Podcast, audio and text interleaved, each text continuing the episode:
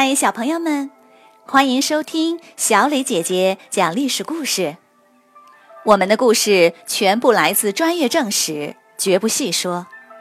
每周一、三、五，来跟我一起听一段故事，了解一段中国历史吧。今天我要给你们讲的故事的名字叫做《分封诸侯》。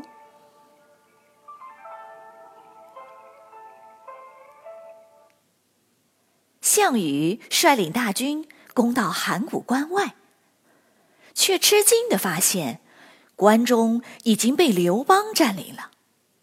刘邦也是楚国将领，是同一战线上的队友，可是他守着函谷关不让进，显然是想在关中称王。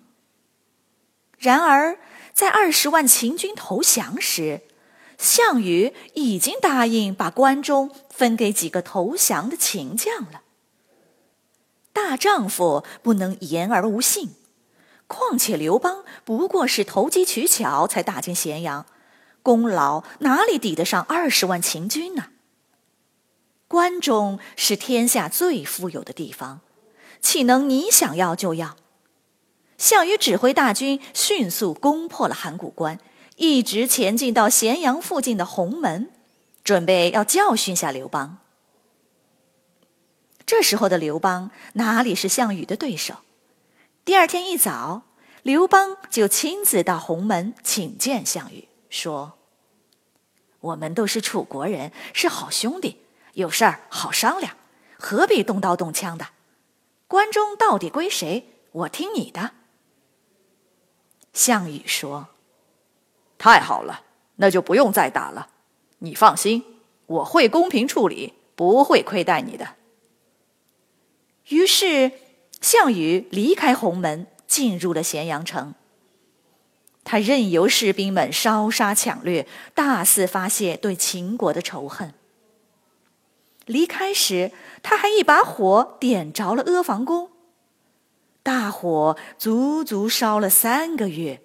咸阳城被烧成了一片废墟。项羽召集大家说：“天下是靠大家拼了命，一刀一枪打下来的，天下就应该是大家的。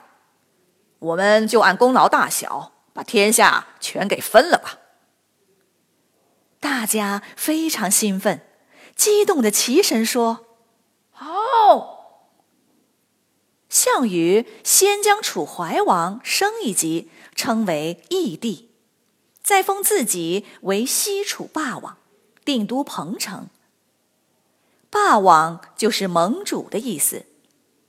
然后他一共分封了十八个王，除了原有的五个王外，他把三个投降的秦将封在关中称王。另外还封了十个功劳最大的将领，在各地称王。分封完后，项羽很得意，他大手一挥，说：“你们都去自己的封地吧，以后再也不用打仗了，战争结束了。”将士们欢声雷动，大家为胜利、为和平而欢欣鼓舞。然而，谁也想不到，仅仅两个月后，一场更大的混战开始了。首先是齐国，齐国原先只有一个齐王，现在却变成了三个。旧齐王被赶到一边，成了胶东王，地盘一下缩小了三分之一。旧齐王的叔叔叫田荣，他非常不满，不愿离开。于是起兵进攻新齐王，把他打跑了。然而，旧齐王的胆子很小，害怕了，自己偷偷跑去了胶东。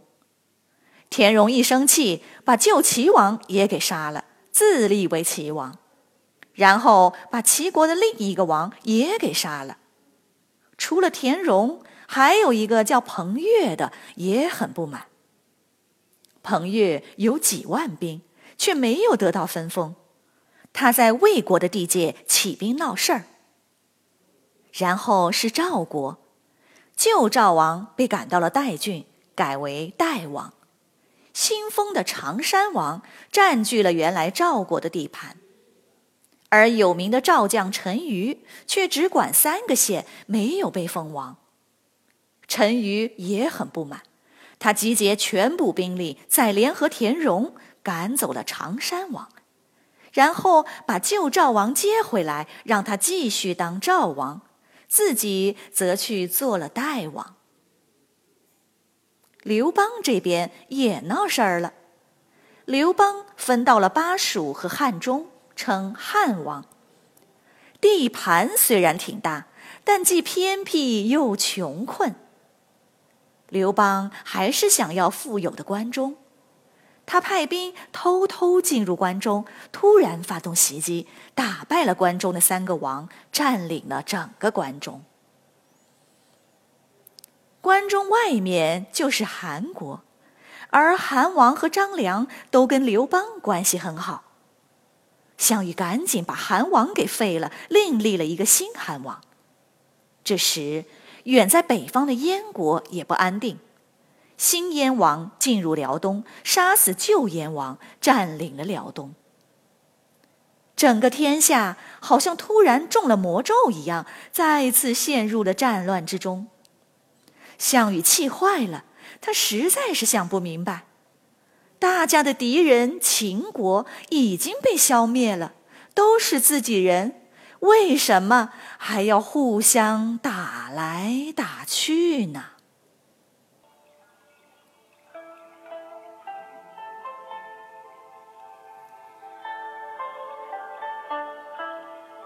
小朋友们，今天的故事就讲完了。你来说一说，你觉得秦国已经被消灭了，为什么大家还要互相打来打去呢？如果你有自己的见解，欢迎你们进入公众号，用语音来告诉我们。好了，小朋友，那么我们今天就讲到这里，下个故事我们再会。